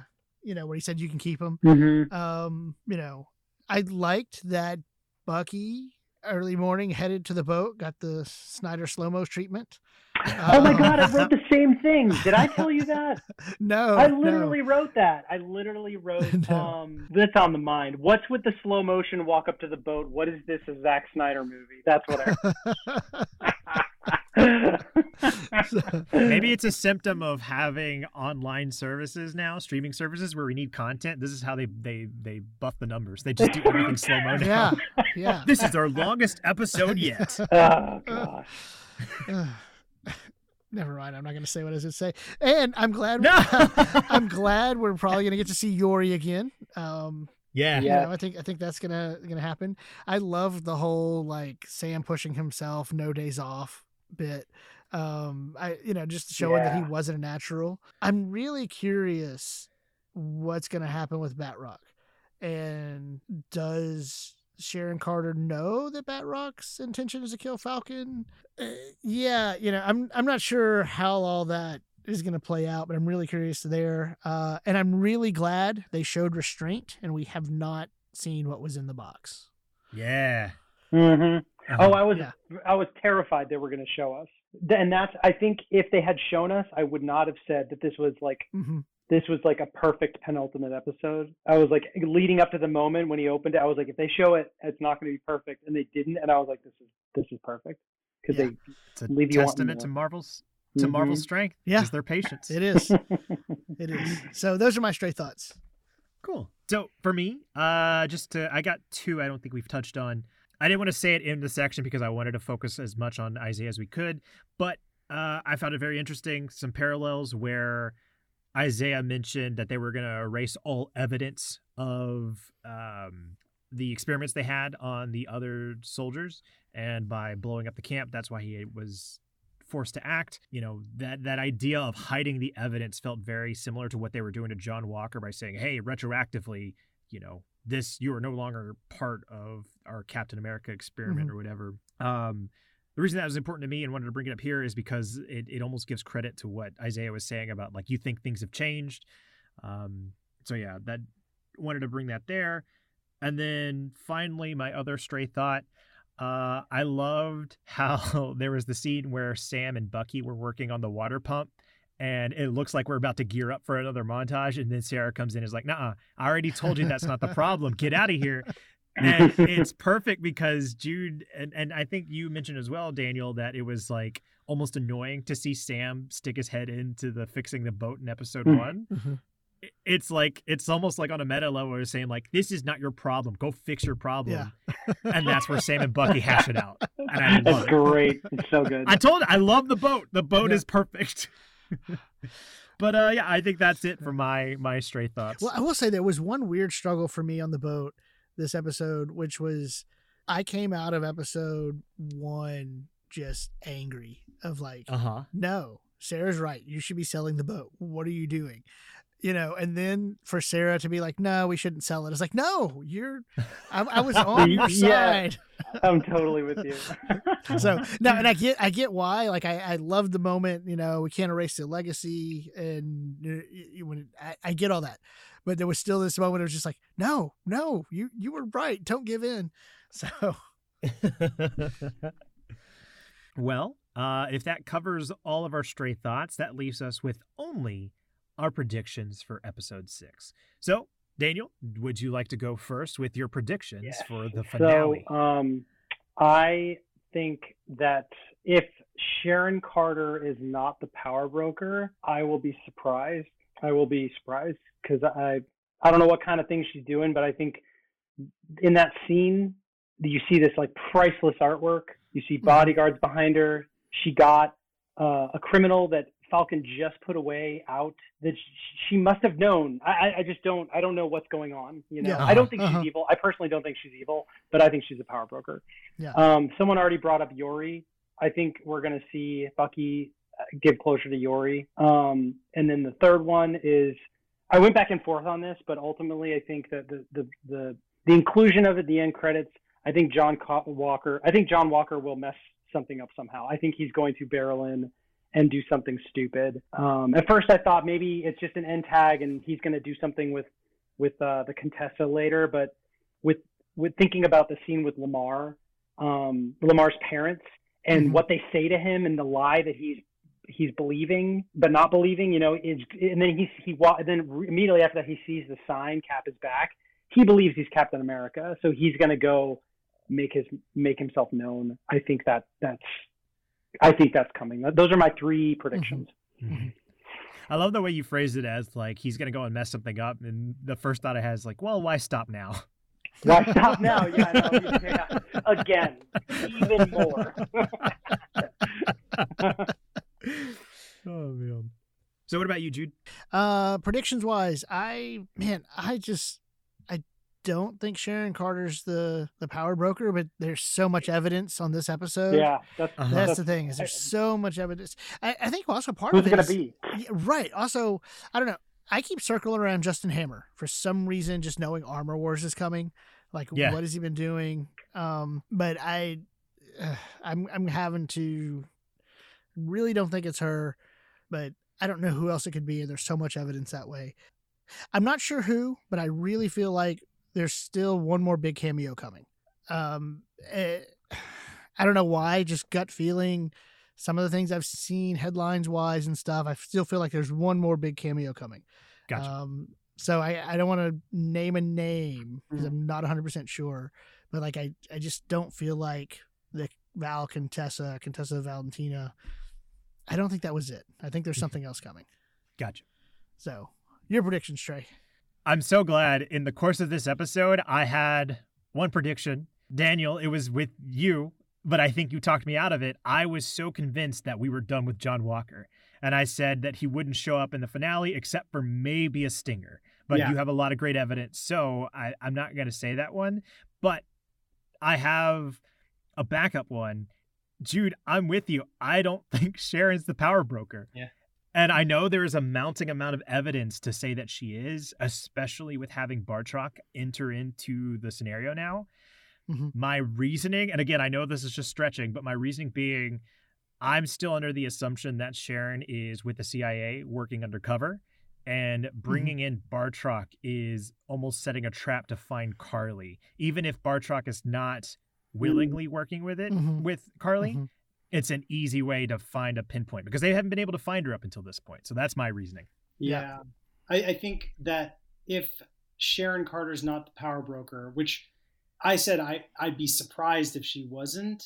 However, given the fact that they didn't like confirm that, maybe they're they're trying to hoodwink us.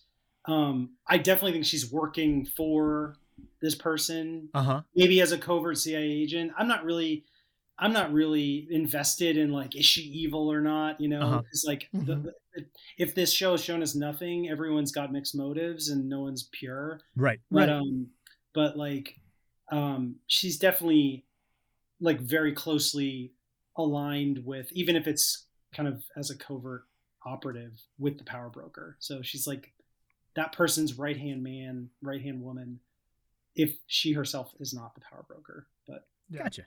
Well, cool. I think that's going to do it for this episode. So I just want to say, Daniel, thank you so much for joining us. This has been a lot of fun. this has been an absolute blast. I I was nervous. Um, I did not think I'd have. I mean, I thought it'd be fun, but this was like truly.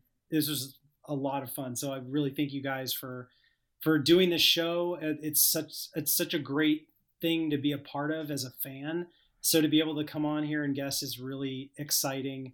And um, I will. You asked me about plugging social media. I will say that I, if you liked my voice, which I haven't heard a recording myself in a while, so I don't know if be happy with that. But if you like my voice and my thoughts, I will be on um, the podcast. There was an idea. Yeah, with Tara. next week. Not on not on episode five. Friend of the podcast, TK or Tara. Um, not on this coming episode five podcast, but the finale episode uh, of her podcast. So Yeah. check that out. Yeah, definitely check that out. She, Yeah. we we love listening to Tara. We love having Tara on. Yeah, I'm really looking forward to that. It's always a delight to hear her episodes, and knowing that you're going to be on it as well is even more of an incentive. So Yeah. cool. And of course, you're on. You've joined our Discord. You participate I do. a lot in there. So Yeah. So if you want to yell at me or take take issue with anything that I said, um, I have a thick skin. I'm on Discord. I called you Thanos, and you showed up on the podcast, I so I think the thick skin is very evident. oh man! Speaking of, uh, if you have any thoughts or ideas or predictions for the finale that's coming next week, you can always reach us at MCU Need to Know on Twitter and Instagram. Or if you'd like to join the Discord along with Daniel, you can find the link to that in the show notes as well. And of course, leave us a rating and review on Apple Podcasts or wherever you get your podcasts. Follow us and helps us build an audience, uh, put out a hopefully a better product for you. And the best thing you can do for us is share with a friend. We'd also like to thank Nick Sandy for the use of our theme song, which is his rendition of the Avengers theme. You can find more of his work, which is linked in the show notes as well. Well, that's going to do it for this episode. Thank you all so much for listening. And Jude and Daniel, thank you so much as well. Thank you. Thank you, Trey. We'll see you all next week.